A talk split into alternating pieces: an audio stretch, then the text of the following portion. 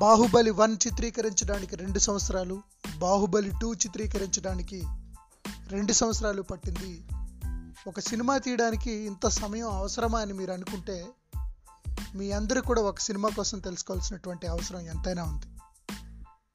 హిందీలో మొఘల్ ఈ ఆజాం అని పంతొమ్మిది వందల అరవైలో ఒక సినిమా రిలీజ్ అయింది. కియా ఆసిఫ్ అని ఒక డైరెక్టర్ అనమాట పంతొమ్మిది వందల నలభై నాలుగు నుంచి పంతొమ్మిది వందల అరవై వరకు షూట్ చేసి రిలీజ్ చేసినటువంటి సినిమా మొఘల్ ఈ ఆజం. ఆ మొఘల్ ఈ ఆజం సినిమా గురించి మనం చదువుతున్నప్పుడు తెలుసుకున్నప్పుడు అనువనువు కూడా చాలా చాలా ఇంట్రెస్టింగ్గా ఉంటుంది. ఒక పని పట్ల నిబద్ధత ఉంటే ఎటువంటి ఫలితాలు వస్తాయో ఈ సినిమా గురించి తెలుసుకుంటే మనందరికీ కూడా తెలిసి వస్తుంది. ఢిల్లీ నుంచి టైలర్లని సూరత్ నుంచి ఎంబ్రాయిడరీని హైదరాబాద్ నుంచి జ్యువెలరీని అలాగే కిరీటాలని కోలాపూర్ నుంచి ఆయుధాలు తయారు చేయడానికి రాజస్థాన్ నుంచి రకరకాలైనటువంటి స్పెషలిస్టులు తీసుకొని వచ్చి ముంబైలో చిత్రీకరించడం జరిగింది ఆ సినిమా. ది బెస్ట్ విషయంలో డైరెక్టర్ ఎక్కడా కూడా కాంప్రమైజ్ కాలేదు. అప్పట్లో మంచి ఫేమ్లో ఉన్నటువంటి పృథ్వీరాజ్ కపూర్కి అక్బర్ పాత్ర ఇవ్వడం జరిగింది. మొదటి షాట్ ఓకే చేయడానికి అంత ఫేమ్లో ఉన్నటువంటి యాక్టర్కి పంతొమ్మిది టేకులు తీసుకున్నారంటే ఆ సినిమా పట్ల ఆయన ఎంత సీరియస్నెస్ ఉందో ఒకసారి మీరంతా కూడా గమనించండి.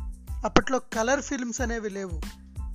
ఈ సినిమాకి ఒక పాటకు తీసేటువంటి ఖర్చుతో మొత్తం సినిమాని తీసేయచ్చు. అయినప్పటికీ ఎక్కడ కాంప్రమైజ్ కాకుండా అంత గొప్పగా చిత్రీకరించినటువంటి చిత్రం ఇది.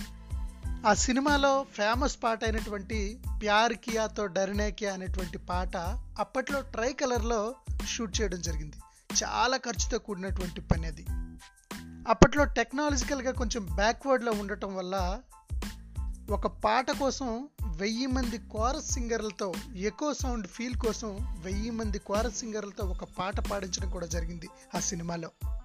అప్పట్లో సినిమా మొత్తానికి పాడితే ఒక సింగర్కి మూడు వందల రూపాయలు ఇచ్చే రోజుల్లో కేవలం ఒకే ఒక్క పాట కోసం ఒకే ఒక్క పాట కోసం బడే అలే ఖాన్ అనేటువంటి ఒక సింగర్కి యాభై వేల రూపాయలు ఇచ్చి ఆ సినిమాలో ఒక పాట పాడించడం జరిగింది. ఆ సినిమా మొత్తం షూట్ అయిన తర్వాత ఆ ప్రింట్ని ముంబైలో నగరం అంతా ఆ రాజుల ఫీల్ కోసం నాలుగు ఏనుగుల మీద తిప్పి ఊరేగించడం జరిగింది. అంత సీరియస్గా తీసుకున్నాను. ఆ సినిమా పంతొమ్మిది వందల అరవై ఆగస్టులో రిలీజ్ అయింది. పదకొండు వందల మందికి మాత్రమే సరిపడే మరాఠా మందిర్లో సినిమా రిలీజ్ అయితే బయట లక్ష మంది సినిమా చూడడానికి వచ్చారు. అంటే ఎంత గొప్ప చిత్రీకరణ జరిగిందో మనమంతా కూడా ఒకసారి ఊహించుకోవచ్చు.